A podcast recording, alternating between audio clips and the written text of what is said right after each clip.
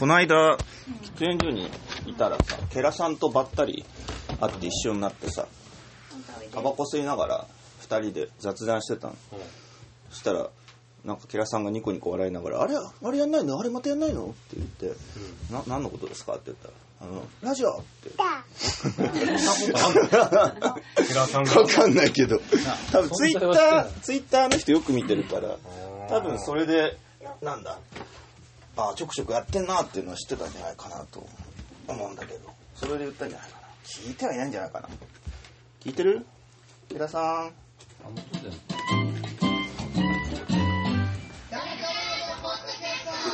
懐かしいね。あ半年ぶりだよこれ。一応ね俺コツコツねあのなんだ。ーやってんの？録音半年前に一回酔っ払った勢いで。ああなんかやってたっけ？録音したりはしてたんだけどね。リスナーの皆さんこんばんは。ダルカラードポッドキャストの恥ずかしいね。久しぶりにやるとねこれね。名前ね言わなくてもいいかもね。はい。あの劇団の主催の谷健一です。はい。薬を飲みながらこれ禁なんだ。禁煙補助薬飲まないと。あそんな感じなんだ。へこれ薬飲んでんだね。すごいでしょ。うん。えチャンピックス。続けたくなる気持ちを倍増させてくれるなんかデザインになってなるほどね。本当飲んでます今日マスコットキャラクターのアライグマの太田くんも参加してくれてるんですけどガンガンうるせえなお前。で、あほら。ガンガンしない。いいよ。よくないよくない。名前ぐらい言おうよ誰がいるのかぐらいは、ね、そうですね。私は東屋です下下言わない？なえ？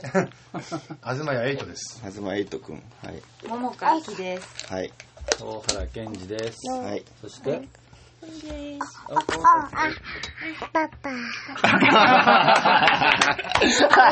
言うんやね。いいとこで出たねいいとこでパパ出たけどでもお前アライグマだからなお前俺の子供じゃないぞお前マスコットアライグマの何でも持つんだなねうん何の話したんだっけ？今は特に何も。久々に集まったねっていう。ね。いやこの間そうだから夜中に酔っ払いながら昔のラジオを聞き返しててうん。はい深夜2時ぐらいに。はいそれであそうだ劇団再開するんだからうん。ラジオとかやんなきゃと思ってそれで急に東を呼んだの。うん。LINE でら夜中に多分行ったと思うんだよ。3時ぐらいかな。多 分そんなもんだよね。あそれはラジオやるから来てくれって言って。そうそう。そう。今日にしようって。いやで今日にしようじゃなくて空いてる日を教えろそうみたいうなそそう。で読んだはいいんだけど翌日目覚めて東がうん。LINE の返事来てるの見てさ、うん。その時にはもう熱が完全に冷めてる。冷めてて嫌だよな2人で会うのとかいう気持ちになっちゃって。それで結果的にみんなで集まろうよみたいなうるさいな太田おいいいよ太田お前まお前名刺をお前ぐちゃぐちゃにしていたなお前。それで、いやそれで結局みんなを呼んでこうやってやってるっていう。まあ、手に取るように分かったね。俺 LINE の返事して、うその日のゆ、まあ、ちょっと経ってから帰ってきたらん。うん。テンション上がらねえな。なんで？二人っきりだから。うんなんかいやなんかり曜日とかでなんか俺この日だったらいけるよって言ったらその日はテンション上がらねえだろう。なそんなこと言われてもと思って。若干やめたがってるじゃん。うん本当にやんのかなと思いながら今日来たけど。やっぱり常に酔ってなきゃいけないんじゃないかなって気がしててやっ。ぱ飲まないとモチベーションが上がらないんだよね何でも。まあね。本当に。それテンションじゃないし、別にもち、あ、太田はなんか食わなかったか、今？何食った？何食った？なんか拾ってなかったか？ら。今日収録終わったらさ西荻の恵比寿って名店があるんだけどさ誰も行ったことないでしょ？え？大原君行ったことあるっけ？あの、あれ？あすげえごちゃごちゃしたところ。そうそうそうそう。あ、行ったかも。あ行ったことある？うん。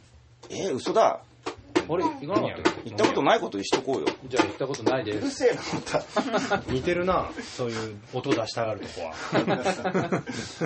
そうね。ダメダメダメ音出したがるで。やめよいしょ。よいしょ。そう。そこはもう戦後のなんだ闇市みたいなところから出発した飲み屋らしくって。戦後のバラック建築があったじゃない、あれがなんだ元になってて今の耐震基準に合わせると全部取り返さなきゃいけないぐらい ガタガタな建物らしいんだ。おおあの一体全部そうじそうハイボール1杯190円。え、安い。日本酒い一なんだ。熱燗1合190円とかそんなん。だお最高の最高の居酒屋がある。んだ、うんそうそれで活動再開もするしね。そうね。ラジオやろうと、うん、でまだ活動再開するっていうことは言ってるし劇団のウェブサイト以外の媒体ではちょこちょことうん。情報発信が始まってるんだけど、なんで劇団のウェブサイトが更新されてないの？おかしいよ ?5 月にするって聞いたけど。やるからのポップっぽいよね。いやでもうん。ここにいるみんなにはちょっと見えるんじゃないかなと思うんだけど。あもうサイト作ってんだ。つないでて話つないでて。話つないでてって。太田が落ちるんじゃないかっていう心配をしている今劇団のウェブサイトのトップページ行くと「ダルカラポップ」では活動再開に向けて新サイトを作成中です。この文章を見つけてしまった人はみんな黙っておいてねっていうのがそう。今までそんなの初めて見た。実はこれ8ヶ月ぐらいもう表示されてるんだよねこれ。でもこれが誰も知らないってことはみんなこれを見つけちゃった人は黙ってくれてたってことなんだよ。そうね。すごい約束をみんな守ってくれてるの。えーすごい。ねすごいでしょ。口約束だでと思う実は半年前ぐらいにその作り直そうと思って作り直してて、これリロードするたんびにトップページの画像がほら。お何これ？ジャニスの時だね。これああ、武井だ。竹で。あ見てないやあこれ小部屋の中のマリーとか俺ね。おお アクアリウムだ。これはもう今アクアリウムの大原君と石清平がすごい顔で怒鳴ってる写真が出てるもうこれ舞台写真じゃないもんねこれね。ね。ただの人間のアップだからな、とかいろいろ。へえあこれ演劇だねこれすごい、上から撮ってる。こんな感じだったんだ。で今日一日かかってあの今までの作品のうんページあは作り終わった。えー、すごい。ほら。あ紹介文みたいな。そうそうそうそう。ほら。めちゃめちゃリニューアルしてるじゃん。めっちゃリニューアルだ。だよ。知らなかった。ああもう大変だった。へこれは楽しみやね。そうだよ。黙黙ってくれてた人楽しみにしててください。うそだよでこの後劇団紹介とホーム画面をちゃんと作ったらいよいよ公開できるので。えなるほどねじゃあ。近日中にそうそうそう。リニューアル公開。そうそうそう。ちょっとそろそろアライグマ帰ろうか。アライグマ邪魔だね。ママのとこ行くか。うん。あ最後最後に何か言うかアライグマ。アライグマ。はい。うん。言わんのかい。言わんのかい。言わんのかい。なんかね。お腹丸見えやないかいそうなんですよ。ただすごい情報の発信が遅れてたのには理由があって俺がずっと左手が動かなくってさ。それどうなったの？それ。今だからほら動くようになったの、うん。うん、あ、なんかこう、こういうのやって。もうひたすら整体に行ってマッサージを受け続け。うん。ちょっとバイバイアライグマ。バイバイできんだな。うんバイバイできるんだあいつ。バイバイ上手なんだよいやだから今まで一日中パソコン叩いてても疲れなかったからそれがもう本当10分15分動かしただけで手が突っ張っちゃって動かなくなってうん。そんなのもあってねちょっと情報公開が遅れてしまってその間いやもうだいぶ良くなった。先週と比べても見違えるようだね。ああよかった。で動くもんほら。そんなそれは動かなかったそういうふうに。正確に言うと動くんだけどこうやって動かしてるとどんどん痺れてってあ動かなくなっちゃう。うん健康って大事だね。健康って大事だよね本当。うん。なんかもうそろそろ俺36になるからさうん。そういうこと考えるよ。治りも 治りも遅くなったなっていう感じがするしね、うん、そんなこと言ったらね二人はもうアラフィフ？アラフィ俺俺まだ4の方が近い。アラフアラフィフじゃないアラフィフ。じゃないね。アラフィフじゃない。アラフィフは姉さん？あ塚越あいつも50近く。わかんない。何歳だそうね。でまあとにかく2年2年かけて取材するって言って取材してた福島三部作の第1部がようやく上演準備にこぎつけつつあるわけでありまして、今度の活動再開と同時に第1部の先行上演が、えーいわきのアリオス7月6日と7日だったかな？78じゃなかった？78か、うん。と東京の駒場アゴラ劇場でこっちは2週間半ぐらいやってるけどあの上演しますので見に来てください。見てください。それではダルカラダポッドキャストでした。いやいや。久しぶりすぎて何を喋っていいんだかちょっとそうね喋ることあったんじゃないの？そうそう。でも俺らとしてはあれだよね。その福島三部作の話とかを普通に聞けばそうそうそうそう。いい感じだよね。そうそうそうそうそう。この時間は。えじゃあもうプレイ稽古の話じゃないじゃプレイ稽古の話これ誰だけどそうね。あこの間あの出演者の一部特に若者4人を中心に集めてあのプレゲーコという名前のイベントをやってきたんです。4時間ぐらい稽古場借りて彼らにいろんなテキストを読ませて、無理難題をオーダーするっていうようなプレゲーコ、まあ、今うちの劇団の平均年齢が多分もう30超えて30多分え俺より年上のやつが多いぐらいなんだから30後半じゃない？だ下手したら30中後半の劇団ってことだよね。うん、みたいになってしまっているので今回若者20代前後の若者4人ぐらい呼んでるんですけどでも彼らとは本当オーディションで通って以来あの一回面接してああそうなのもう個人面談だっつって。うん。いや結構だって大事な役だからさみんなさ。しかも普通さ二十歳ぐらいの例えば二十歳のや設定の役をさ28とかぐらいの人にやらせたりするじゃない。うん。下手したら32の人でもやったりするじゃない。あるねそれは。その方がまあ演技的には安定するしさ。うん。さすがに二十歳の役だから二十歳にやらせるとちょっと博打臭いところがあるから、みんなちょっと嘘ついて年上の少し落ち着きのある俳優を選んだりするじゃない、うん。もう微妙に業界をディスってるんだけど。まあでも今回はすごいなんかその若者の夢みたいなやつをテーマにしたかったので、なんか年齢についてあんまり大きな嘘ついちゃいけないんじゃないかなと思って、なるほど。そうそれで実年齢に近いやつをキャスティングしようと思って本当に若い人だけにしたんだよね。でもでも不安じゃない？もう今35の私からすると今19ですとか18ですみたいな人なんてもう共通言語がないんじゃないか、うん。うん、もうどんな恐ろしい人物だかわからないじゃない。だから年末に一人ずつ呼び出してあの新宿の西武コーヒーですうんうんわかります？西武コーヒーって。あわかるわかる。もうあのおっさんしか集まらない。ああの古い喫茶店に若者を呼び出してうんタバコの煙もくもくしてる中に、うん、それで一つずつうちの劇団とはあのこんなルールで成り立っておる。みたいな。いや言った言った言った、うん、本当に言本当に言った感じで言うと、どういう感じで言ったの？まあ、最初ちょっと雑談の時間を設けて、うん。では本題ですがって言って、えーっとあなたにご出演してもらおうかと思っております。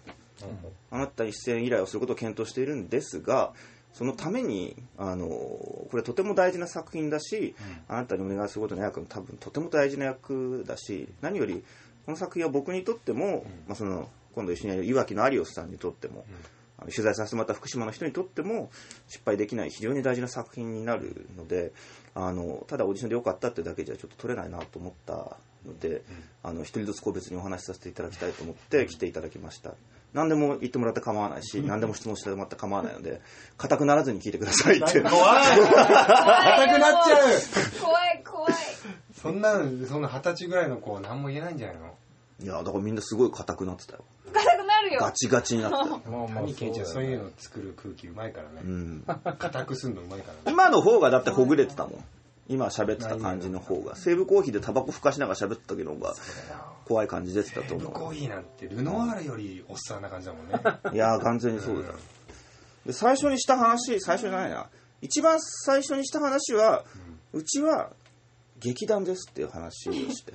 うん。うん。知ってんじゃないそれは。うん、あの世の中にはあのプロデュース公演だとか、公共劇場が制作する公演とかも多々あるし私もそれにたくさん手掛けさせていただいてますけれども、うちは劇団ですので、あのなんだあなたに演技以外の仕事を要求することがあります。今回あなたにはギャラを払ってあのご出演いただくのでチケットノルマとか一切ないですけれども劇団ですからそして前にやった活動休止公演演劇という公演がすごいその劇団員とあとその周りに手を貸してくれた猫の手というあのお客さんたちのサポートチームによるなんていうんだろう。猛烈な応援力によって素晴らしい成功を収めた、えーことが、まあ、あったんですね。で劇団再開するときにはそのシステムをより推し進めてやってみようというようなことを考えていたっていうこともあって、えーまあ、いわゆるプロデュース公演とか公共制作のような形ですごくなんて言ったらいいのかな手厚く俳優さんに、あのケアがあったりだとか、うん、あのなんて言ったらいいのかな。もうお姫様お殿様みたいに扱ったりしないし、えーいろんなお仕事をお願いすることがあります。ただしあなたにはそれを断る権利があります。でもそれは当然でしょだって、もちろんです。一応あなたは俳優として呼ばれてるんだから俳優の仕事はちゃんとやってほしいと。劇団の説明がないってす。ごいね。それがあなたの仕事です、まあそうだね。で自分の俳優としての仕事をに支障が出るぐらい他の仕事が来たなとか思ったりあるいはどう考えてもこれは自分は俳優として呼ばれてるんだからやるべき仕事じゃないと思ったりあるいは単純に別に何の理由がなくても今日はなんとなく疲れたから帰りたいなと思った時は帰るべきだしあなたには断る権利があります。っていうことをよく分かっておいていただきたい。分かってくれたかなそれで。俺たちは理解できるけどね。いやーねももか耳が痛い話だね。静かになっちゃった。ね。えそれで？そう。それでうん。いやこのなんでこういう話をするかっていうとそういうふうに僕の方であなた断っていいですよって言っておくと例えば僕がなんか軽い感じであなんか明日までにこういうものが欲しいんだけど誰々ちょっと買ってきてくれないかとか明日の午前中にこういう作業しようと思うんだけど来れる人来てとか言いやすくなるのでこういう説明をしているだけであってむしろおそらくあのそんなにあの皆さんが今関わっている大学のサークルの演劇のあのむちゃくちゃな人使いの荒さに比べたら全然大したことないと思いますよっていう話とかをしたりとかね。まあいろいろ知らないこといっぱいあるだろうからね、まだ。あれみんな大学生なのかな？いやもう大学卒業してるやつもいるね。うん。や若かったよ。あと契約書作りますって話とかしたね。作っ まだ作ってない。作った方がいいんじゃない？でも。今ひな形だけできてるから、俺の左手が動き出した今週から多分また。ねぼちぼちね。そう。これはもうリスナーわかんないと思うからその分かりやすく説明すると演劇界って口約束だけで全部が進んでいく世界なんですよ。これはもうどんなに大きな劇場でもそうで新国立劇場ですらそうですから。もう深刻そう 新国も本番の2週間前ぐらいになっていよいよ契約書みたいな話になってたからね。そういうなていうかあの事前に契約書交わしてお仕事したケースって俺多分1個もないと思う。へそうか。もう民間公共限らずむしろ先に契約書っていうと嫌な顔されるというか変な顔される。え？おかしな人だな。え？っていう。変なこと言うな え？みたいな感じになるパターンの方が多くこれはおかしいだろうってずっと思ってたんですよね、うん。日で本だけだもんね多分ねそれ。いやどうだろう海外の事例は俺ちょっと分かんないけどね。うん。さすがに契約書の話をか外国の演出家とか俳優とした覚えはないけどもただ向こうはそういう組合がすごい強いっていうから、うん。まあ何かしらあるんだろうけどね、でそれもちょっとちゃんとしてみようと思って、へうん、契約書を作りますみたいな話とか。ーかっこいいね。ですから今はオファーをしているし、えー契約書の話は多分4つぐらい話すことがあるうちの一番最後にしたのかな、うん。してでままだその契約書が交わされたところで出演せ交渉成立という形になるからそれまでになんかあなたの方で不満があったら言ってほしいし僕の方でもあの伝え忘れたことがあったら伝えるのであのみたいな話とかをしたりしたよ、うん。うん、アライグマがアライグマが泣いてる。いや、でもすごい、なんか、でもわかるわ。若い子たちがさ、やっぱもう、どんどん共通のさ、この、言語というか感覚というか、こう、あの、プレゲーコの時は、ドリフをまず、共通に、共通認識で持てないっていう、ドリフ。ドリフっぽくやってって言ったら伝わんなかったんだよね、知らないの？うん、へえそう多分ごっつい感じもわかんないね。えああ、難しいかもね。わかんないともしかしたら。逆にごっつええ感じの方が分かんないと思う。ドリフはまだ再放送されたりするじゃん。あたまに、うん、記念番組とかで。聞いたりもするかごっつの映像ってさもう自分で見に行かないと見れないでしょ。あ、多分ね。うんまあでも YouTube とかでね見れるから。いやだから、いらないでしょ自分でごっつええ感じって。まあ知らないと見れないね。何かしらで情報知らない。ダウンタウンとかで見てたらまあまあそういうのでいけばねでもそのダウンタウンが、ね、ダウンタウンが？ダウンタウンが好きだからそういう流れになるダウンタウンを知らないのか。こっち感じいやそんなことはない。それは知ってる。それはそんなことはだろうけど。ああそうか。でも俺ね実はごっつええ感じほとんど見ないで育ったんだよね。えそうなんだ。そうだから大学の時に仲良くしてた友達があのこれを今から俺がなんか芝居作っててこんな感じのシーンにしたいっていう説明でトカゲのおっさんみたいな感じやねんって言われていや何言ってんのか全然わからん。えー、トカゲのさ知らないの？いやトカゲのおっさんだよって言われて。何？トカゲのおっさん？まっちゃんだよ。トカゲのあ一般名詞のことだと思ってトカゲのおじさん風にやりたいのかなと思って。何を言ってるんだろうと思って。むしろ知ってそうな感じするのにね。知らないんだよ。そうなんだトカゲのおっさんは一番最後のコントだよ。ごっつえって何曜の何時に？日曜の8時から。日曜の8時には俺多分テレビ見てなかったと思うんだよ。本屋見た勉強してたと思う。勉強してた多分。うんあるいはゲームやってたかどっちかだよな。うん。そうだからごまだドリフはもうあれだって視聴率30%近いようなお化け番組でしょ、ゴッツはそこまでいかないから余計わかんないんじゃないかな。そっか。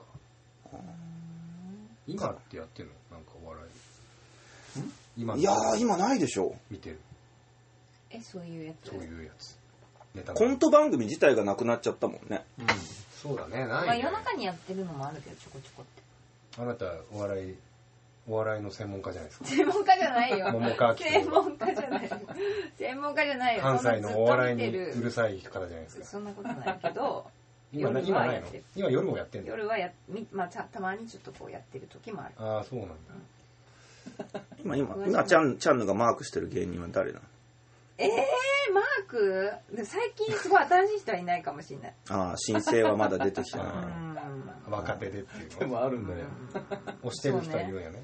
まあちょっと、まあまあ、あでもそんないないな。ちょっとねハードル高いんだよね。そんなことない。ハードル高い。そそうんな高かくない先生のハードよルちょっ。と高くないよ。そう簡単に M1 はは見てるよな。二十歳ぐらいでもね。まあそうだよ。まあね。M1 は見てるでしょわかんない。見てるのかな。そうだからプレ稽古やってその若者たちとの共通言語の違いに驚きあとは終わった後に一部の人間と一緒にファミレスに行ってさあ。そうそれで「おう硬くならずに気楽に喋れや」って言ったんだけど「はい!」ってなっちゃって。みんな？みんな？で俺とか井上君とか他の人たち要は年寄りばっかりでわーって盛り上がってて若者が喋らないから途中で僕が若者に「ところで今 お前楽しいか?」って聞いたら「はい楽しいです」って言われたないんだよ何 うんでもまあそこに行ったのは多分二人か。二人ぐらいだけか。俺男の子に緊張するよねそりゃ。至っては俺途中で抜けたんだけどその時聞いたのオーダー以外の言葉聞いたこと聞いて聞かなかったね、うんそうなんだ。あでもあの後も別にあそう。特にうん他人が振って「はい楽しいです」そこだけなの。他なんかないの。いや多分ね俺たちの俺たちも悪いんだと思うよ。そうだよ。ヤクザみたい見て見てヤクザみたいな人ばっかり。悪いよね俺たちもね。目がね。俺あの時だから 若若者の話を聞きたいから、うん。なるべく黙ってよっていうか、違う黙ってるのもダメなんだよ。そうだよ。黙ってるのももう怖いんだもん。谷とか井上さんは喋ってっから俺がまたはしゃぐとね。いや 俺あの時どうすればよかったのか実は分かってんの。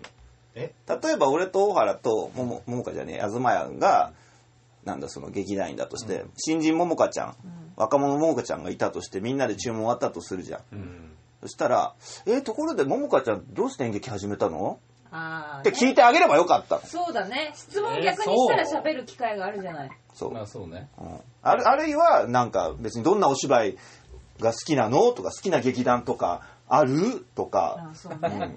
でもさな俺らそう。いう人間じゃないじゃん。違う違う。そ そういう人間じゃなかったとしてもそうしてあげれば多分。それが惚れ喋り惚だった。やすかった喋りやすかった。確かに確かに。でも。それ若手とか関係なく俺が気持ち悪いなそんな興味ないの聞くのって思っちゃうんだけど そういう感じが出てるからもう喋れないんだよ絶対。いやだってどんな劇劇団とか好きなのとかって俺知りたくないもん別に。あれ？最近なんかその辺その辺ね悪くなったって聞いたのに全然悪くないよ。なってないよ。だってどっかでもなんかそういうことができるようになったっていう。だったって聞いたよ。うん分かんない。まあいろいろ言われてるよでも自分が例えば二十歳とか19の頃思い出してみてさ、その頃なんて大学のさ1個上2個上の先輩ですらさ、うん。すごい年上感があって大人っぽかったり怖かったりしたじゃない？う。でましてやじゃあ外部のワークショップに参加するなんて言ってそこにいるさ28歳の俳優の先輩とかは超大先輩みたいな感じに見えたわけじゃん、うん。まあそうか。うん。でそこに例えば30歳とか31歳ぐらいの演出家がいるとその自分から見ると大先輩の28歳の俳優がさらにその312ぐらいの演出家にへいこらへいこらしてるわけじゃないですか。っていう年齢をさらに飛び越えて俺たちはもう30代半ばだからね。俺覚えてるけど20前半23か2ぐらいの時にセリさん黒沢セリの時間堂のあって当時彼が30ぐらいだったと思うんだよね大人ーって思ったの覚えてる？こっちはまだ大学上がりのなんかね感じで。向こうはなんて言ったらいいんだろう。カレー屋に行ったらおごってくれるし。大人？大人だね。毎週木曜日はなんだ？あの原宿でバーをやってるんだけど来るみたいな。大人？やってたんだ。やってたやってた。一時期やってた。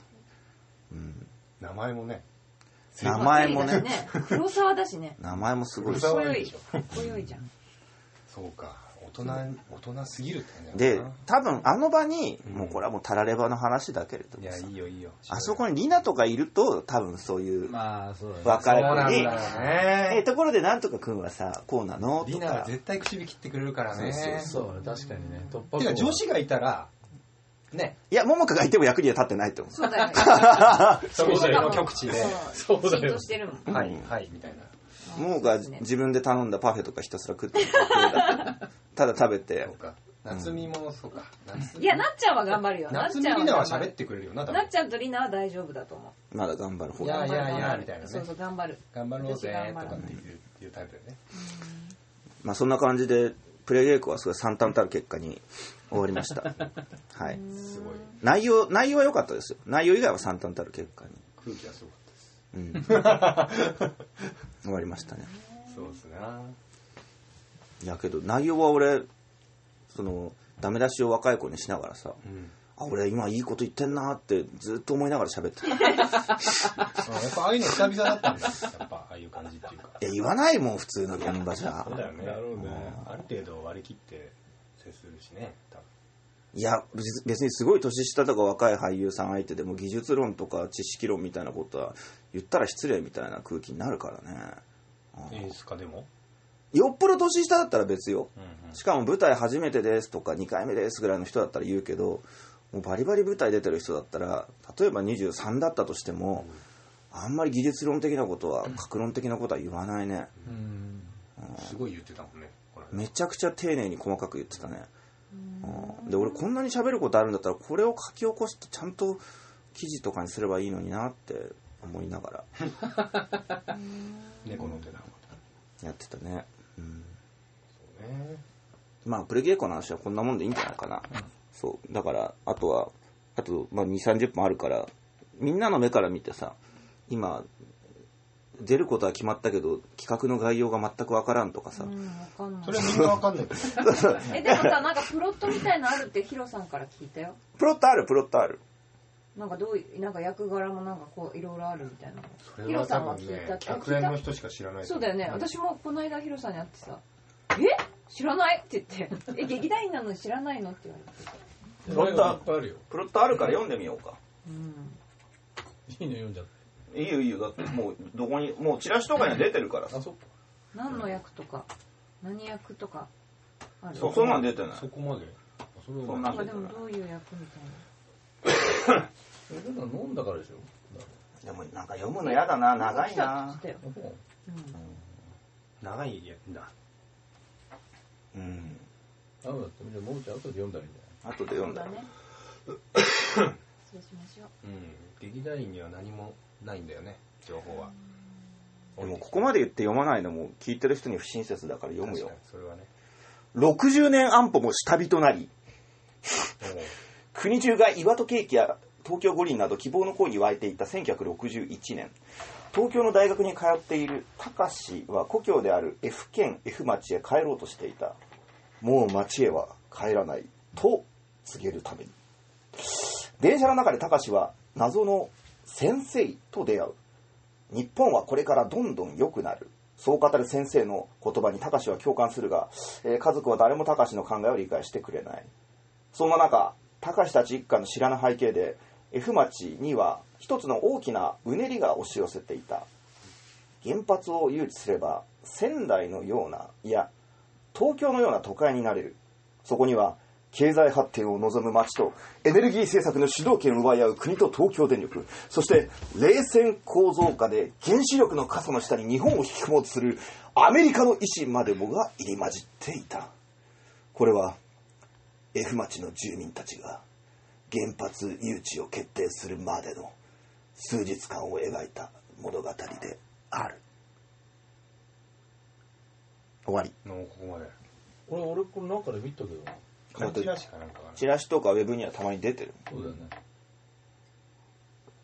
冷これす。ら知らなかった見たかな？えなんかもっともうちょっと細かいあれかと思っああ俺そういうのあるって。やっぱ冷戦構造化って普段口にしないから自分の口で言うとなかなかな驚きがあるね、うん。そう新鮮な感じで冷戦構造化って、うん、よしあらすじはあるよって答えたね。はい。じゃあ次じゃあ東君質問、はい、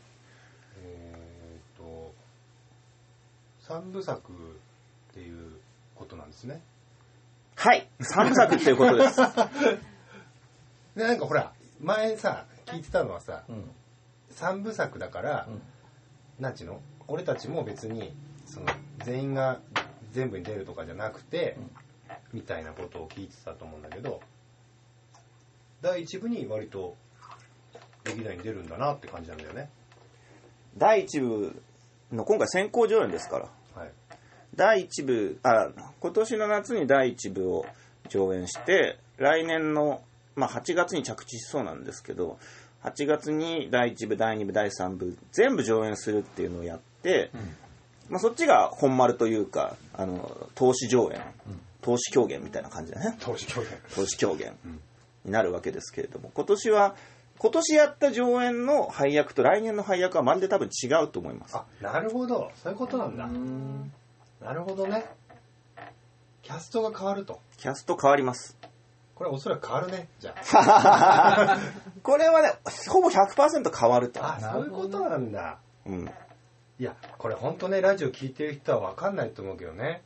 ダルカラの劇団員に何もないんだよね情報が でいつ再開するの？ってばっか周りに聞かれて 再開するよって俺は毎回答えてそれでそれでこ今回も俺が先月出てたヒンドゥ5000回っていうのに、あそろそろダルカラ始まるし折り込みチラシとか入れないとねいい時期じゃないなんて思って、それで制作やってくれてる小野塚さんに連絡していろいろ詳細を聞いて、公演の日程とかあの何稽古期間とか、ん全然わかんないから俺もスケジュール立てようないからちょっと知ってるの小野塚さんなんか俺が聞くの変なんですけど教えてくれますか？っつったら皆さんは何も知らないんですか？なるほどね。こうこうこうですよ。教えてもらってみたいなね流れがあったからああそうなんだなと思って、何も知りません。うん。はい、うん、誰も聞いてこないしねしかも。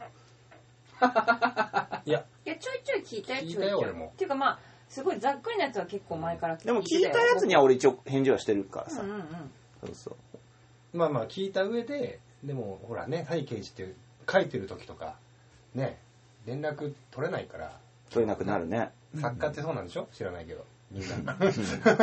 だからちょっと連絡がねこう滞る時があるからね。来年の三部作その投資上映っていつ頃の予定なの？って聞いたらしばらくしてから夏頃。ってだけ書いてる そう俺もこの間聞いたけど。まあそういうまあ一応8月で着地すると思うんだけどまあなどうなるかなっていう感じだな、うんこれはもう劇場さんとの最終的な話し合いが済まないと。まあそうそういろんな問題があるからね。うーんなるほどね。大原君は何か質問ある？え俺もまあ東が聞いたの俺も聞きたかったからちょっと一つ対決したんだけど。うんなるほどなって思って逆に今日しかないからうん。聞くチャンスって。ダイレクトに返ってくる。ないね。ね。うんそうねなんかいいいっぱい聞いときたいよやっぱ。今日が終わると田植えまでは多分合わない合わない。もんね月末まで合わないから。ちょっと劇団員と客演の若者も含めてみんなで福島に田植えに行ってきます。でみんなにしょとっては衝撃の情報だと思うんだけど、俺その8 5月の何日だっけ？27とかだっけ？あれ。そうそうう。ん。89とか。え？78 67 6、7あ67くらいじゃない？に田植えに行くじゃん。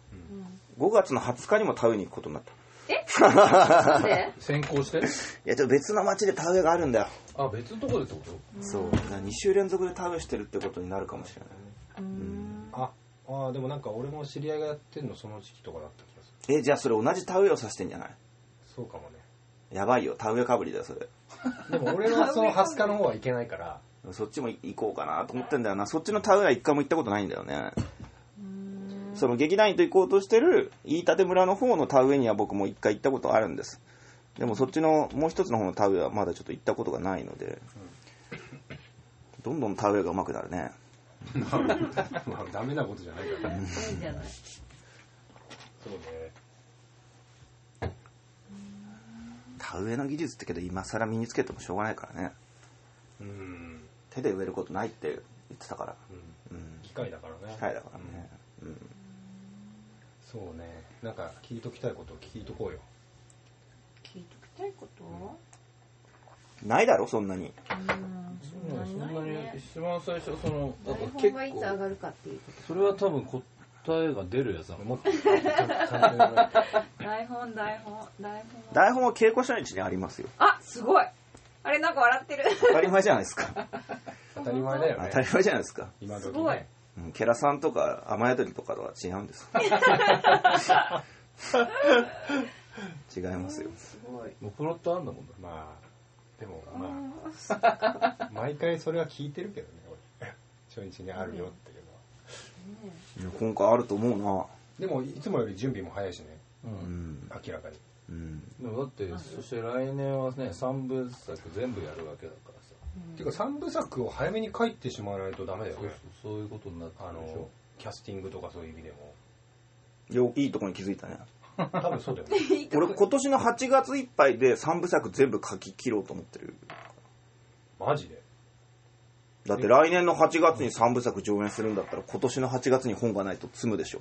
さっきのやつで言うとキャストさ全部違うわけだから、うん。全部キャストをキャスティングしなきゃいけないわけでしょ？そうだねそしたらなおさらできてないと、うん。なかなか大変。できた上でいろんなこと進むよね。そう。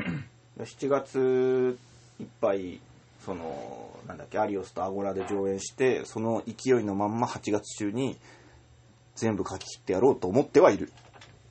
お願いします。ちょっとねそっちは自信ないけどねさすがにね。いやでも応援しよ絶対その方がいいわな。うみんなで。みんなでね。うん、絶対いいよ。応援が効くかどうかは分かんないけどねまあ、手さえ動けば。手手さえ手さえ動けば。手さえ動けば。っていう左手でもやっぱダ治ってきたメだもんせ治ってきた。んだ右手だけじゃキーボード打てないからね。右手で打てるようになればいいんじゃない？そうだから片手用キーボードを買おうかってところまで悩みは進んだ。ああるんだそれ。あるあるある。手書きっていうのは？手書きも考えた。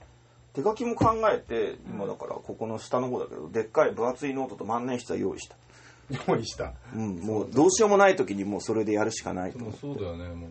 うん右そうか左だったもん右は動くの。右が動くからひたすら手書きだったら書き進められるから、うん、だからなんかここ1週間ぐらいは本当にさ本読むか参考の映画見るかあるいはダラダラしてるかぐらいだったから、うん。なんかねすごいあの人間に戻った気がして まあいいけどそれはそすごく良かった。それでちゃんとね手が動き出したすごく良かった。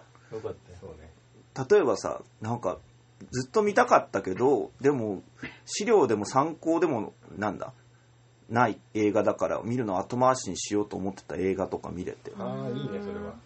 超楽しかった。3ビルボードとかそうだよだから。あそうか。3ビルボードなんてちょこれあのママーティン・マクドーナっていう演劇界ではすごい有名なあの演出家であり脚本家である人の映画がもうあれ去年から上映してた上映してたよね、去年。今年？頭？今年から日本は今年から、うん、上映しててすごい話題になっててずっと見れなくって、でも全然福島と関係ないから。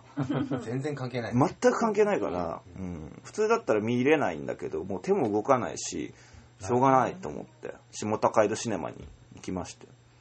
見てきたけどそのその旅路とかすごい楽しかった。行くまでがだってあの確かね2時50分から2時55分かな？上映開始だから、2時か1時半に出れば全然間に合うなとか思って、家を出るのね、でもう荷物がすごい少なくってもうカバンの中にはほとんど何も入ってない感じで打ち合わせの資料とかパソコンとかも入ってなくて身軽なんだよね、うん、でなんか音楽とか聴きながら行って下高井戸の街に着いたらなんかうわ懐かしいなって言って昔あの僕明大前の学校に行ってたから下高井戸よく行ってたんですよね。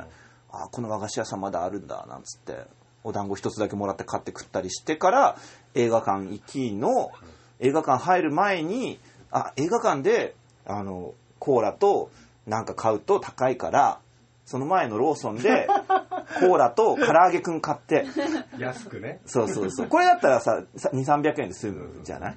しかも唐揚げくんの方が絶対その、なんだ、あの、映画館のさ、しかも下高井戸シネマのロビーで売ってるような、あの、ホットフードより絶対美味しいと思って。そうだねでそんな時間的余裕もあって。で、割と時間オンタイムでちゃんと着いてさ、そしたら、場内混み合っておりますので、って言われて、え？嘘と思って。そしたら、満員なの。そう。あそうなんだ作品がいいからね作品が良かった上に、俺がたまたま5月の1日に行ったんだよね。ぱああ映画の日映画の日だったんだよね。おまけにゴールデンウィーク。うんだからもう多分、人が多い要因が全部揃ってたんだろうね。おまけに作品の評判もいいし。で、2時間ぐらい映画見てさ、あ見終わったなっつって、すごいいいいい映画だったんですよ。うん、で、パンフレット買って帰って。うんで、帰りに、あの、あ、ちょっとし下高井戸も久しぶりだからつって、あの、よく行ってた唐揚げ屋さんに行って、唐揚げお土産でまた唐揚げ買って帰って。で俺が自分で唐揚げ、唐揚げ食べちゃったから、なんかそういう時ってさ、お返ししないと、誰かにお返ししないと申し訳ないなって気持ちになるじゃない？自分だけこんな唐揚げを楽しんですいませんみたいな。あ他の人にも唐揚げをそうそうそう。しかも映画もすごいよくって、しかもその映画の内容がさ、あれは僕は、あの、怒りと救済を描いたお話だと思うんですよね。はいい、かに人を許すかみたいな話だと思うんですよ。っていう、で最後、あの、主人公、主人公って言ってるのかどうかな、二人がさ、さてこれからどうするかね、みたいなところで終わるっていう時に、あの、観客の心としてはちょっと祈るわけじゃないですか。どうかそのドライブをやめて、戻ってきておくれみたいなことを祈って、映画館を出た私の心は確実に善良な方向に傾いているわけですよね。で、目の前に唐揚げ屋さんがあったらどうしますか？買うでしょ、それは。それは、う んすいませんっつって、おばちゃんじゃなくてお兄さんだったんだけど、お兄さんっつって、この唐揚げ全部一個ずつちょうだいって言って、買うよね。いや人間らしいすげえすごいね。人間らしいいやいやいやいやいや、人間らしいことしましたよ。うん仕事と関係ないっていうねとこがいいよねそう、スリービルボードは、まあ、大抵やるのは、あの、まあ、スリービルボードも、まあ、田舎町の話だけどね。だから、うん、あの、今描こうと思ってる福島の田舎町の空気の何かの参考になるかと思って、同じアメリカの、あの、南部の田舎町を描いたスリービルボードを見てきました、みたいなことを、ブログとかツイッターとかに書いたりするんだよね。なんでそう書くかっていうと、関係ない映画見てると怒られるんだ。谷さんって電話かかってきて、あれ今日映画見に行ってましたよね。例の件の原稿どうなってますか？とか、大変だなんとかの件の打ち合わせ、あの、あさってって言ったけど、もうちょっと早められませんか？みたいな 話になっちゃうから、いや、今日は取材で、うん、どうしても見たかったし、見なきゃいけないので行ったんですって、しないと見れないっていう縛りがついちゃうんだよね。もう犯罪者みたい犯罪者だよ。で基本的には犯罪者だよ。物書きは大変だねそうそうそうそう。でもそのスリービルボードの時には別に今言い訳する相手いないから、普通に見に行って、普通に見て、唐揚げくん買って、唐揚げ買ってお土産に、おまけにパンフレットも帰りの電車で読ん帰りの電車でパンフレット読んで帰るとかありえないよ普通だったらもう映画館終わって出た瞬間にもう携帯見て来てる着信とかメールとかに全部返事打ったり「あすいませんでした遅れて」とかなんかなんかやってるタイミングなのに今は犯罪者じゃないから、うん、特にそういうのもなくメールは来てたりするけどそれは別にまあ。今晩か明日の朝にでも落ち着いて返せばいいやっていう。めちゃめちゃいい日だったんだねじゃあ。あのていうかね5月に入ってからほぼ全てがいい日、うん珍しい、うん。ただだんだんと陰ってきている。っていうのは今日5月何日だっけ？8日。8日。8日でしょ？だからもうあの5月があの30日あるのかな、うん。ん、31日ある。31日あるね。西向く侍だから、うん、31日あるうちの8日終わっちゃったわけだよね。あと23日しかこういう時間を残されていないと思うとだんだん気持ちが暗くなってくる 23日もあるんだよ。でも犯罪者に近づいてるかもそうしれない。一歩ずつ近づいてきてる。書かなきゃいけないからここから先を、ま徐々に徐々に。そうだった。いやでもなんか手のことがあったからちょっと開き直れたからよかったよね。なかったら多分そんな開き直って。いやいけないだろうね。いけないだろうね。そういう気持ちにもなれなかっただろう。で治ってきたんだよ。治ってきたから、うん、もうそろそろもうそろそろやり始めると。昨日確定申告も終わったし。おーやっとか、いろいろやっと終わったし。いろいろやってたね、でもそういう時間も大事だと。思うん。じゃあもういいか、こんなもんで。何分取った？もう46分いってるからね、ういいん時間じゃない？お便りとか来てっかもね。おてかあのあれだ。取るって？いや言ってないけど、ん。なんかたまに来てんだよ。お便り？えでたまに来てるお便りを、まあじゃあ次放送した時にでも紹介するからなんつってあの無視してるんだけどもしかしたらあるかもしれないな。ー、ずいぶん前にも来てる可能性があるってこずいぶん前だね。うん。ももかなんか喋っといて。とまおちゃんも質問ないよ質問？もうしたよさっき そして映画今さ私今週行くから聞かないようにしようと思って耳を塞いでた。あそう。あスリービリボード？うん。ああ今週行くんだ、今週のね何曜か忘れたけど何曜かに行くって決まってた。決まってたうん。谷さんいつもお世話になっております。あ繊維で言うなら朝さん。いつもの人ですね。うん。ポッドキャスト再開ありがとうございますってこれずいぶん前だな 今年は感激始めが3本オペラになりました。P 席貴重な体験ができました。ありがとうございました。改めて俳優の方たちの凄さと演劇の持つ力の大きさに驚かされました。瞬間瞬間の連続なんだなと帰り道ふわふわしておりました。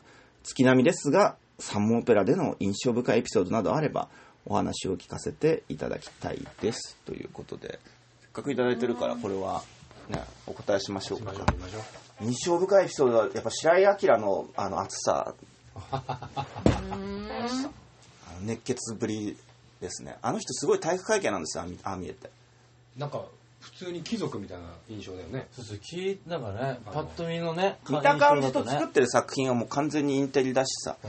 貴族寄りなんだけど本人も自白してた。僕ねどっちかっていうと体育会系なんですよって言っててで元がだって早稲田の演劇サークルだから早稲田の演劇サークルなんて大学入学時は頭良かったけど入った後は脳みそを捨ててひたすら肉練させられるバカサークルでしょ。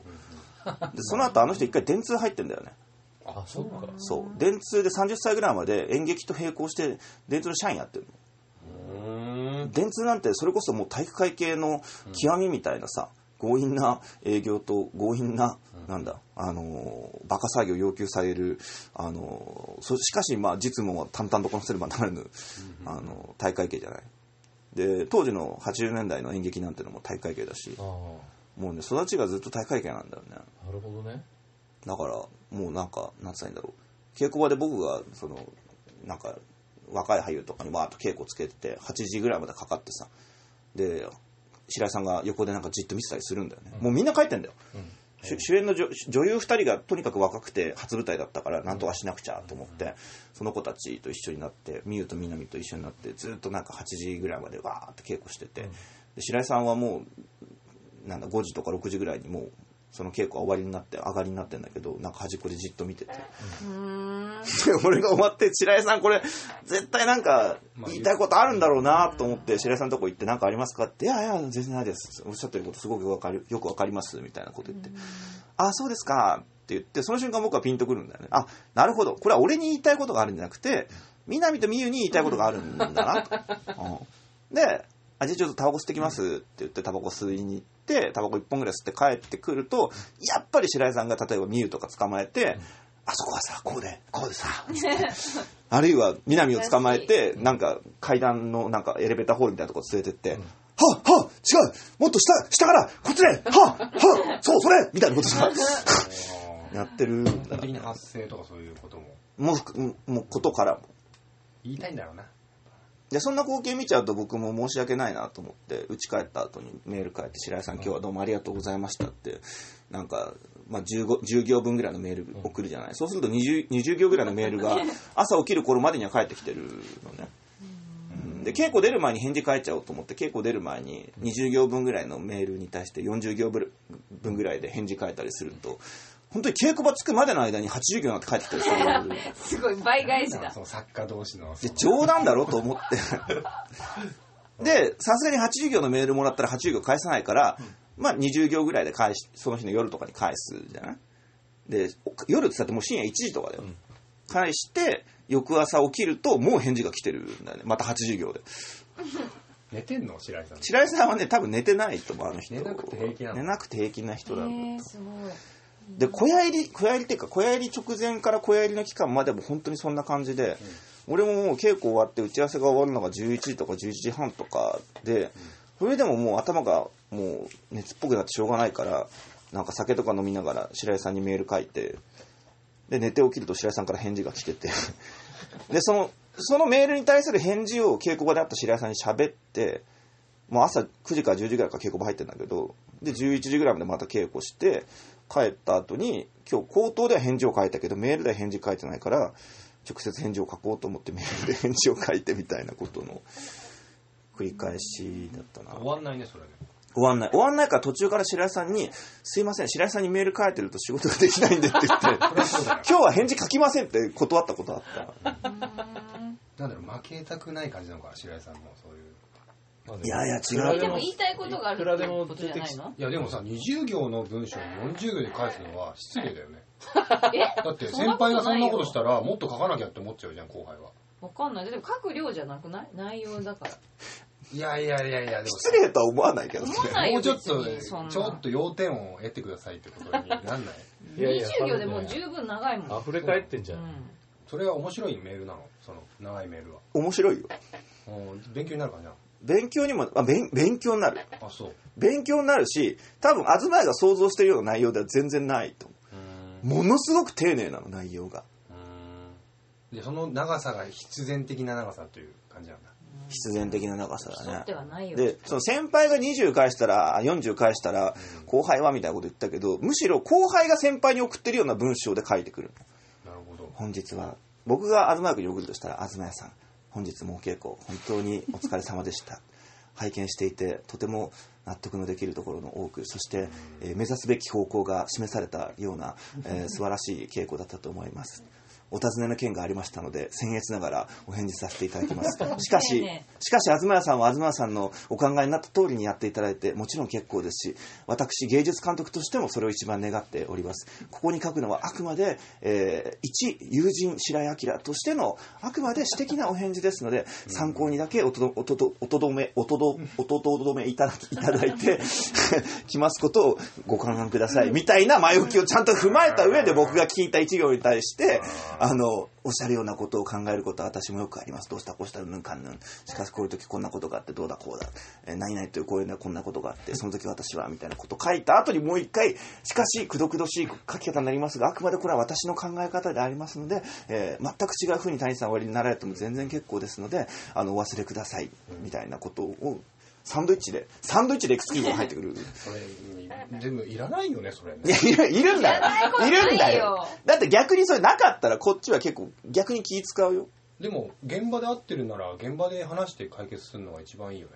でも現場では他の問題があるからきっとできないんだよそういういちなみに現場で俺が白井さんに言うことはほとんどない。のうん。あったとしても白井さんこのシーンこうなってるからこうしてくださいとか立ち位置こうしたけどこっちに変えますって言ったらあはいわかりました。やっときますって言って終わりなの。なるほどね。僕が白井さんに送ってる内容は何なのかっていうと白井さんに関わらないことを送ってる。のねあそっか。まあでもそれは作家同士って感じかねでもね。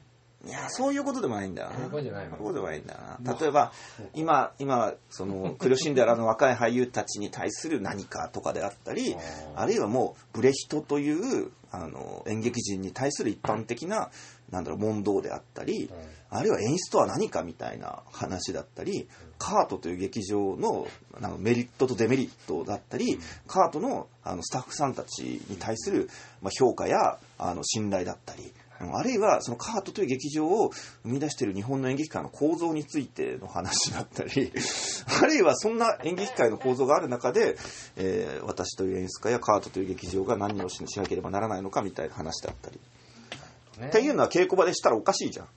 うんでも電話とかね電話はねお互い気遣いちゃってしないの。うんじゃあもういいよしなくて。なんでよ。だってさメールかって思うじゃんそれ俳優同士だってまずありえないよね。そんなの。えそんなことないよ俺はえ？